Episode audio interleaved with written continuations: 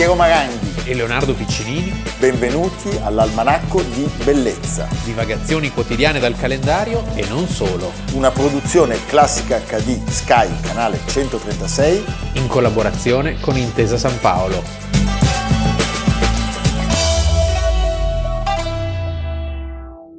Almanacco di Bellezza, 9 luglio, Leonardo Piccinini è sempre Leonardo Piccinini, Piero Maranghi ah, ieri ha festeggiato i suoi 60 anni 65. ed è però un compleanno che non termina, No, va, avanti, va avanti. sono giorni di festa per noi. E quindi chi volesse partecipare mi può Può telefonargli, qui in via Conizzugni è stato allestito un buffet all'aperto, proprio in strada. con degli scaltelozzi panna e speck. Sì, champagne delle migliori marche, tutto. Tutto. Eh, ormai è, è un venditore abilissimo.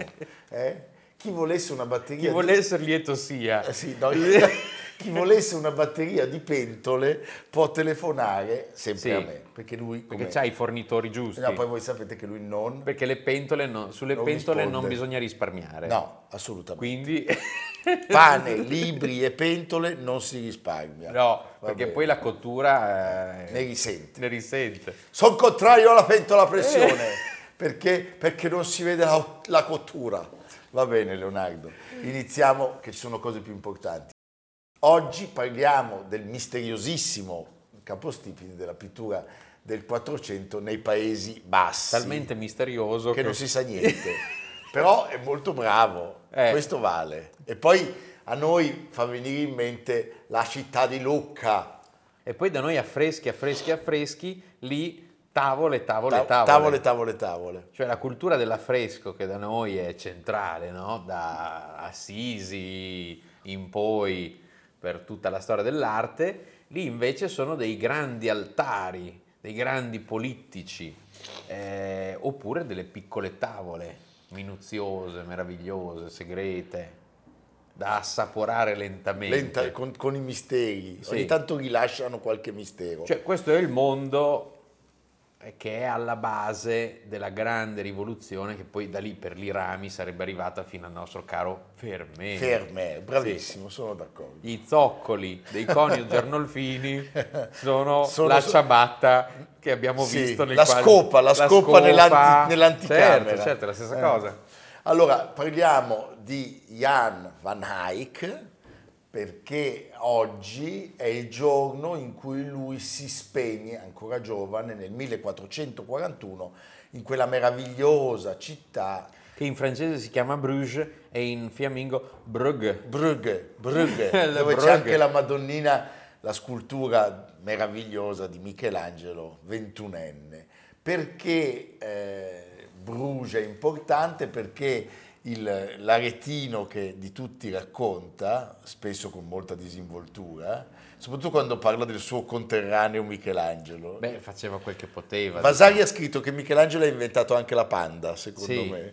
Però quando parla di Van Eyck dice eh, Jan da Bruggia. Giovanni da Bruggia. Giovanni da Bruggia, Bruggia è Brugia appunto, e eh, noi sappiamo che eh, in realtà lui era nato in un altro luogo, Era nato nel Limburgo, cioè in quella parte orientale del Belgio oggi, poi c'è il Limburgo olandese che è il cuneo di Maastricht, insomma quella parte eh, un po' verso la Germania, ma sostanzialmente è legato a quello che era il Ducato di Borgogna. La Borgogna non era solo la Borgogna eh, come la conosciamo oggi, ma era tutte le Fiandre. tutte le fiamme, ogni tanto andava anche in Francia la Borgogna. Sì, la Borgogna era enorme. Senti, coevo di Masaccio e di Paolo Uccello, a qualche anno in più di Piero della Francesca e di Mantegna, sappiamo qualcosa a incominciare dall'ottobre, in particolare il 24 ottobre del 1422, quando lui è all'Aia e appunto Non al tribunale. non al tribunale. Siccome abbiamo parlato di Fermer e dell'AIA, ti racconto una cosa stupenda. Un giorno Enrico Cuccia chiese ad Antonio Cassese, che si occupava del tribunale per le torture, all'AIA, Scomparso nel 2011. come mai potesse lui sopportare tutto quell'orrore che doveva studiare. E Antonio Cassese rispose, quando terminiamo le riunioni, vado al Mauritshuis a vedere i quadri di Jan Vermeer. Eh beh, Cioè, l'antidoto a tutto Tra cui quello. la ragazza con l'orecchino di di perla, ma la veduta, la di, veduta Delft, di Delft. già amato da Marcel Proust. Va bene, allora lui va al servizio all'AIA del conte d'Olanda Giovanni di Baviera e si specializza come miniaturista, Un'attitudine che gli sarebbe in parte rimasta. beh certo, Sì. e eh, dopo la morte del conte diventa cameriere e pittore, qui finalmente, di Filippo, uno dei tanti, ma il buono, non Sì. il bello. Filippo III, eh, per cui diventa anche una sorta di para-ambasciatore, ritrattista ufficiale, serviva un ritrattista perché come oggi serve il fotografo, so, Bravo. presidente degli Stati Uniti, al fotografo che fa le foto per- perché sembri più bello. Duca di Borgogna e Tu hai un fotografo tuo? sì, Chi è? eh, Michael Avedon, che è Ah. il figlio, il nipote, modestamente. modestamente. No, è, è che gli voglio troppo bene, bene. quindi gli voglio molto bene, punto. Ecco. Senti, eh, tra l'altro, oltre ad andare in giro a fare ritratti qua e là per, eh, come dire, migliorare le relazioni diplomatiche, a un certo punto questo duca di Borgogna deve sposare, Sì, va in Portogallo, fa Nike in missione diplomatica. fa la fotografia. Sì, e perché viene chiesta la mano della figlia del Portogallo per il duca di Borgogna. Allora il duca gli dice vai a vedere un attimo se è un cavedano. Sì, Fagli un ritratto che così la vedo e decido se cambiare idea o meno. Sì. eh? Va bene. E in questo periodo poi c'è una collaborazione misteriosa, però non si sa se sia veramente esistito. Il fratello Hubert, eh, che è ancora legato un po' alla tradizione tardogotica e insieme i due hanno lavorato a questo politico, uno dei grandi capolavori della, della pittura fiamminga, il politico con l'adorazione dell'agnello mistico. Il fratello lo inizia, il fratello è anche sepolto lì proprio nella, nella chiesa, nella cattedrale di Gand, e- è un'opera mh, molto ampia, molto importante, piena di dettagli, sono 12 tavole, un'iconografia complessa che comprende un po' tutto, ci sono scene sacre, finte statue, paesaggi, ritratti. Ehm, certamente si vede uno stacco tra le opere che sono attribuite al fratello e, e quelle di Jan, che viene considerato il capostipite del cosiddetto rinascimento fiammingo, cioè eh, lui è un artista che unisce alla tradizione, quindi le analisi minuziose, eh, i dettagli, una, una pittura che, che si concentra più sui dettagli che sull'insieme, eh, e lui introduce invece delle note di interesse per la prospettiva, per il paesaggio, una prospettiva che però non è la prospettiva di Piero della Francesca, una prospettiva basata sulla matematica, ma su delle ricerche, su delle considerazioni empiriche. Empiriche, certo. Abbiamo detto Gand, ma la città in cui bisogna stare in quel momento appunto è Bruges. E Bruges perché è una delle capitali del mondo, eh, perché è un luogo dove i, i mercanti di tessuti arrivano da tutta Europa e quindi molti sono fiorentini, lucchesi, appunto gli Arnolfini. Gli Arnolfini. Lui definitivamente a Bruges nel 1432 apre il suo atelier che deve soddisfare appunto le richieste dei numerosissimi mercanti ed industriali, e possidenti, e finanzieri, e banchieri. Molti sono anseatici, molti sono spagnoli e molti appunto sono italiani.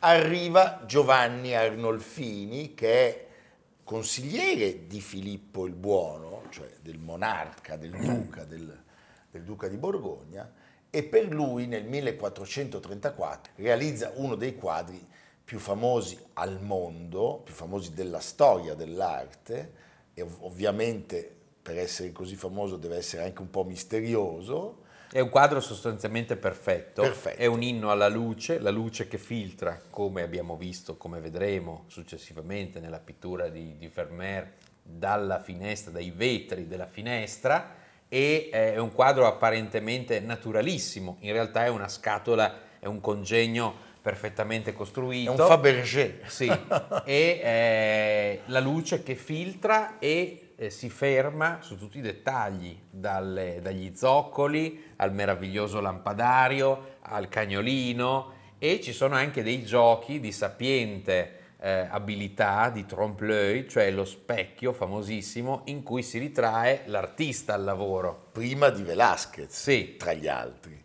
Molto... E anche dello stesso Vermeer. E dello stesso Vermeer, certo. È uno dei primi ritratti eh, di due signori, di due privati cittadini, perché si faceva molto sacro. Eh, e poi appunto questa firma Johannes de Eyck Fuit Ick, cioè lui scrive eh, Johann van Eyck fu in questo luogo che è sostanzialmente. anche un autoriconoscimento, quindi una indipendenza, l'artista non più artigiano al servizio della comunità, ma eh, persona dotata di una propria eh, identità, di un mestiere riconosciuto, di uno status sociale. Senti Leonardo, i colori di questo quadro? I colori sono colori a olio, quindi sono delle pennellate eh, molto sottili che sono perfette per eh, raccontare l'interno nei minimi dettagli. Eh, loro sono bellissimi, sono elegantissimi. C'è in questa pittura, in tutta la pittura eh, di Van Eyck, qualcosa di impassibile, di monumentale, direi di ieratico. Eh, fa venire un po' in mente la tradizione bizantina per certe cose, perché senti che eh, sono Sì, bravo, avvolti da un'atmosfera di immobilità, immobilità. che poi la ritroveremo anche in Vermeer, cioè la pittura del silenzio, non è la pittura del, del- del travolgente. Eh, da noi è tutto il contrario, Certo, c'è sempre una volontà di coinvolgimento dello spettatore. di avvolgimento. Sì, qui invece la cosa è molto più sofisticata, lenta e raffinata. Quadro oggi si può ammirare in quel meraviglioso museo eh, che è la National Gallery di Londra. E ha una storia molto Una storia interessante. abbastanza avventurosa, perché gli Arnolfini non avevano eredi, quindi quindi rimane nella corte della Borgogna e come tutta l'eredità della Borgogna finisce poi agli Asburgo, a partire dal Toson d'Oro, che era l'elemento araldico del Ducato di, Bor- del Ducato di Borgogna. Carlo V se lo porta a Madrid, quando gli inglesi, le truppe di Wellington nella guerra contro Napoleone conquistano la Spagna, mm, gli inglesi appunto se lo portano a Londra. Sì, c'è, c'è un tentativo maldestro di Giuseppe, fratello di Napoleone Bonaparte, Giuseppe Bonaparte, di portarselo a Parigi Sì. quando è in fuga, ma non ce la fa. È un E colonnello, è un colonnello sì. scozzese. eh? che poi lo vende alla National Gallery. La National Gallery è il museo che più di ogni altro racconta la passione, la potenza dell'impero coloniale inglese. Diciamo che National Gallery da una parte e British Museum dall'altro eh, fanno capire come l'Ottocento soprattutto sia stato il secolo della potenza mercantile e coloniale inglese che anche negli affari e quindi nel creare un museo della nazione eh, evidenziava questo potere di spesa. Quindi la National Gallery è un museo in cui si può avere tutto il meglio che è passato Sì. sul mercato in anni ancora molto addietro, quindi in tutto il XIX secolo. Sì, è un, muse- è un- è un- un museo meraviglioso. Un museo che pur essendo fondato sul mercato compete alla pari con i musei dinastici Bravo. della cara vecchia Europa. Perché e poi non è mai quantitativo, è solo qualitativo. Certo, Eh? perché devo dire che è stato è un museo fatto con grande generosità, cioè tanti hanno comprato per fare ricca e più bella l'Inghilterra e quindi senti questo, questo orgoglio nazionale. Leonardo, parliamo di altre tre opere del periodo di Bruges. Allora, la Madonna del cancelliere Roland. La Madonna del Cancelliere Roland che si trova oggi al Museo del Louvre, era a Autun eh, in Borgogna e, e viene portata durante la Rivoluzione francese perché la chiesa eh, in cui era conservata viene distrutta nel 1793 e è un'opera straordinaria perché c'è questo affaccio della scena della Madonna col bambino e del committente su una città fluviale, forse la stessa Autun, raccontata nei minimi dettagli. Vi invito a guardarla veramente nei dettagli quest'opera che spesso è trascurata e invece è, eh, è- è straordinaria, cioè è il mondo alternativo a quello del centro Italia, A quello di Piero. a anche. quello di Piero della Francesca. Non, non, non, non Maranghi, che ricordiamolo, ha compiuto gli anni ieri. ieri 65. Molto ben portati, bravo Piero. Cosa, qual è il segreto della tua... Della, qual è il segreto del tuo, così, del, del, fatto che non invecchi mai? Che bevo ormai solo alcol denaturato. Eh sì. Ti tiene in una forma straordinaria. Beh, Brucia sì. un po'. Sì. Va bene Leonardo. Citiamo anche la Madonna con il canonico. Sì. Eh, Van der Pelle realizzato nel 1434 per il canonico della chiesa di San Donaziano e un altro capolavoro, cioè sua moglie, Margherita, eh? Perché eh, nel 39 lui si prende anche la libertà di ritrarre la sua consorte. Sì, eh? c'è una, una, grande, una grande libertà, un grande fascino nei ritratti che lui fa, in questo caso eh, è forse la prima volta nella storia dell'arte europea eh, che un artista raffigura eh, sua moglie. E questi colori meravigliosi ad olio eh, che grazie anche al fondo scuro del quadro eh, risaltano in maniera straordinaria.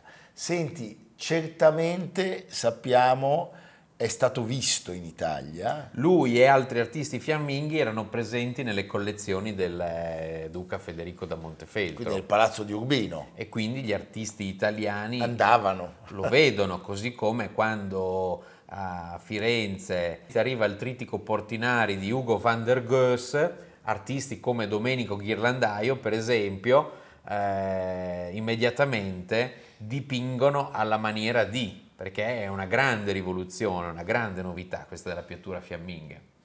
E la cosa molto interessante è anche una, una, una, una questione tecnica. Sì.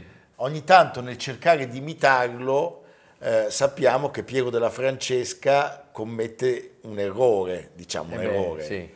Cioè stendendo l'olio sulla, sulla tempera umida eh, ne, ne, ne, sortisce un effetto cretto, che era quello che poi usavano i falsari per anticare, per per anticare i quadri nell'Ottocento. Eh? Poi tanta parte di questa tradizione fiamminga si trova anche, ad esempio penso a Torino, che è la città forse in Italia più vicina alla tradizione fiamminga. Al Museo Civico. Sì, perché al Museo Civico a Palazzo Madama si trovano degli splendidi fogli del libro d'oro miniato provenienti dalla collezione Trivulzio di Milano eh, che sono attribuiti ai fratelli Van Eyck.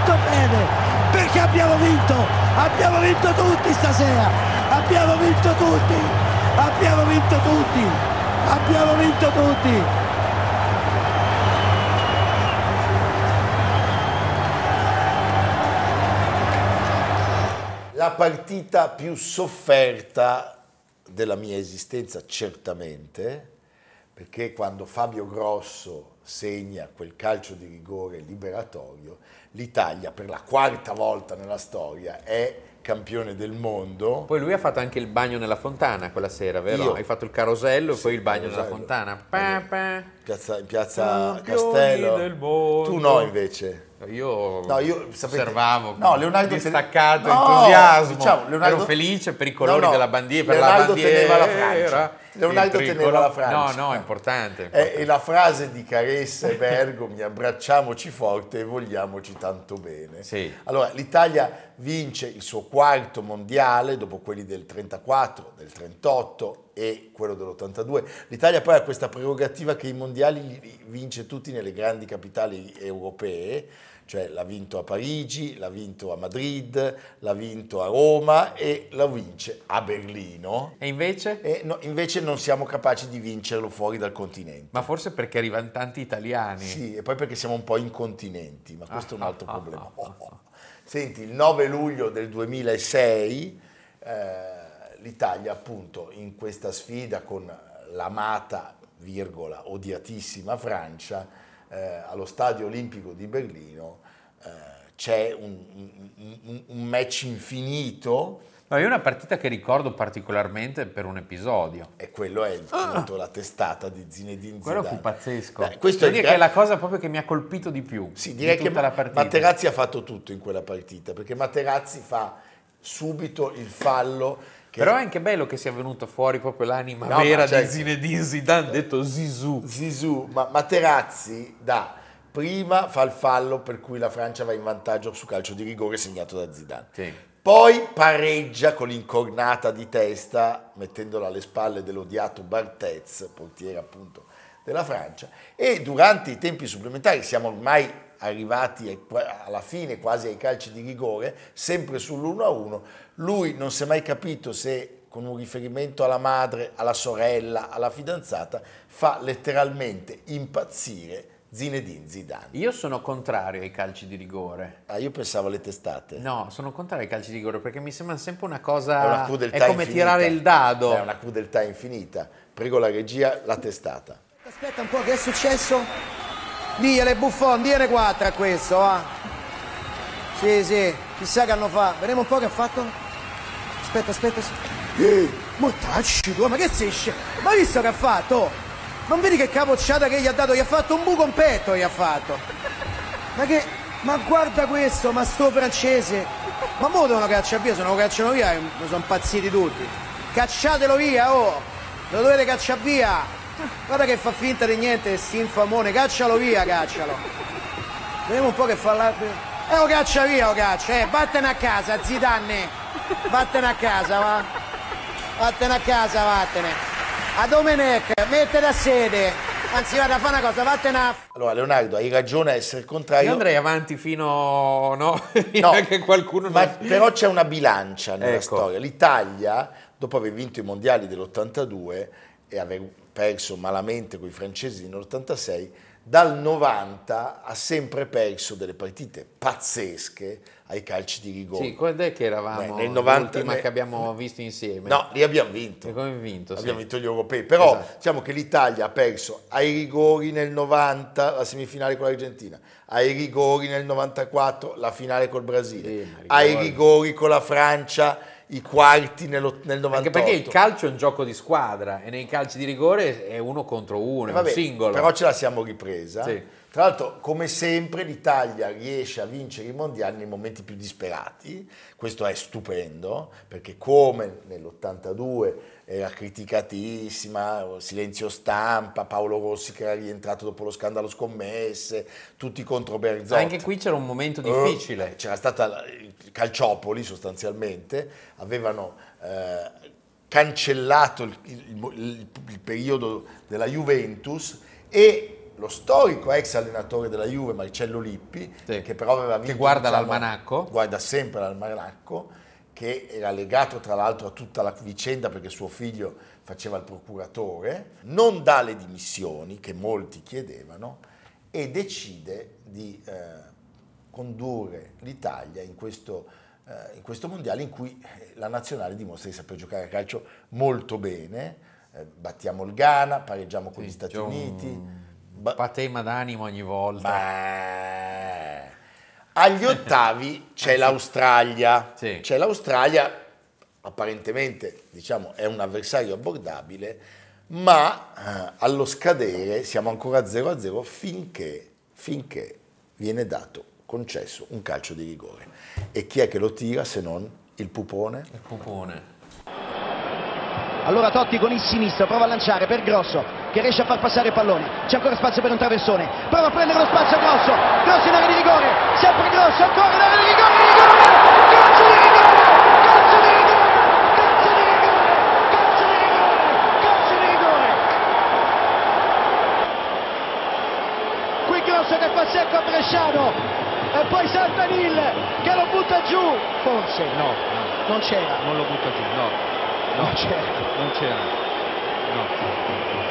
C'era. Non c'era. Non c'era. Non c'era. Ci può essere danno procurato. Totti contro Schwarzer.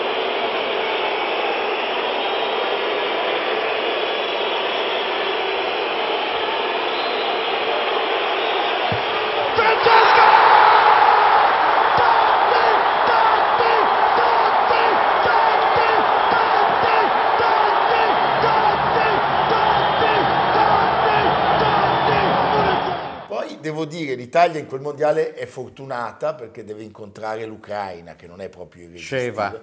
dove c'è Sheva, e eh, arriva la nostra vittima preferita. La Germania dove c'era ancora il commissario tecnico Yogi Löw col cappello nero, nero, un po' tinto. tinto, Sì.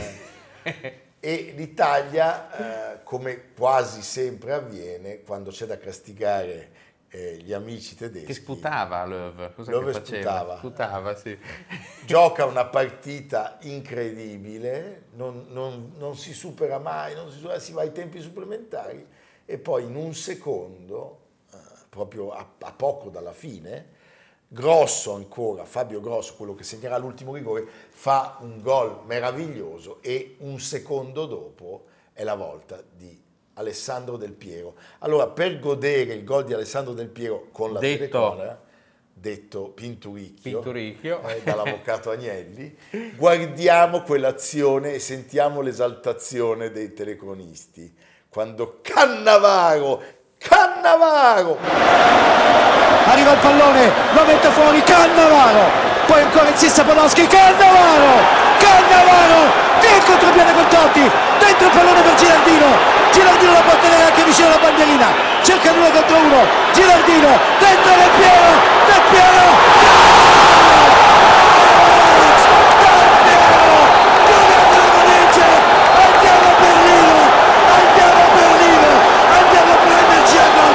Cannavaro che ricordiamo a settembre compirà 50 anni, guarda l'almanacco, anche lui, sì, anche Love, anche Buffon, anche Buffon. Buffon 45 è, anni. Buffon è molto è simpatico. molto simpatico. E anche la sua compagna, Beh, è una carissima amica, Ilaria D'Amico, vogliamo dirlo, Cannavaro grazie a questo mondiale vincerà il pallone d'oro. il pallone d'oro era in lizza anche Buffon, Certo, quindi era, giustamente. avevamo i migliori, avevamo i migliori. Sì, e lasciami dire che una grande dote di Lippi in quel mondiale fu la rotazione, cioè ad eccezione dei due portieri di riserva, Angelo Peruzzi e Marco Amelia, gli altri giocatori eh, convocati vengono tutti schierati in campo almeno una volta e l'Italia vincerà questo mondiale segnando 12 gol con 10 giocatori diversi, a riprova appunto della, della Che ce n'è per coralità. tutti. Ce n'è per tutti. Allora, citiamo alcuni nomi, eh, sono andati tutti in gol quelli che sto per citare. In attacco Del Piero, Gilardino, Iaquinta,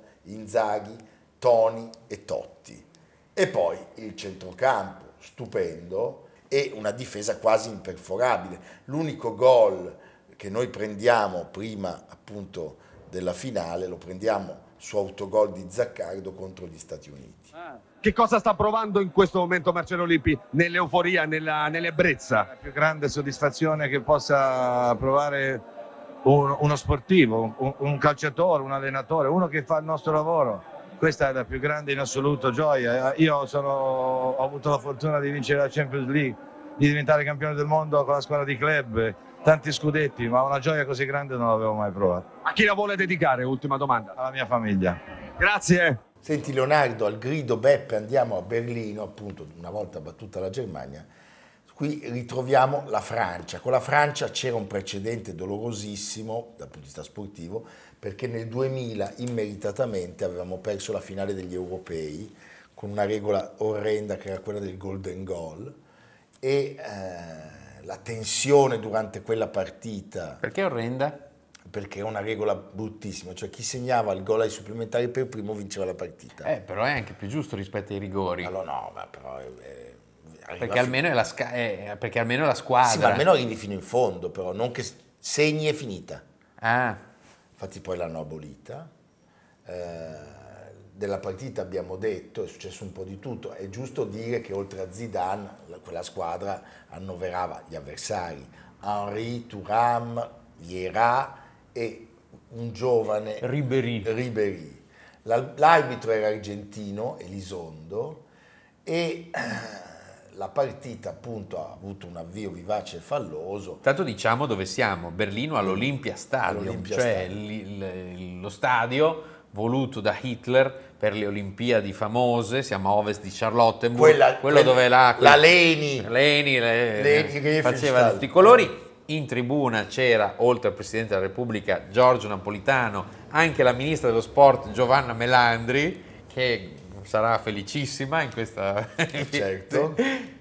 Beh, forse si può dire questo. L'uomo che ci aveva punito sei anni prima nella finale degli europei, eh, sto parlando di Trezeguet, perché Sì. i, i gol di Trezeguet e Viltort sono- furono decisivi per, per, eh, la vittoria francese, è lo stesso che sbaglia il rigore e che quindi regala all'Italia eh, questa anelatissima vittoria e i francesi arrivano in fondo senza Zidane e questo certamente ha pesato. Eh, la gioia degli italiani è una gioia incontenibile. Eh, ricordiamo Camoranesi accetta di farsi tagliare i capelli dal barbiere di Pescara, che eh, era Massimo Oddo. Tutto il pittoresco possibile. E poi ci sono le interviste, Oddo in particolare eh, e Gattuso che sono, Ringhio Gattuso. Ringhio Gattuso sono chiaramente in uno stato alcolico molto molto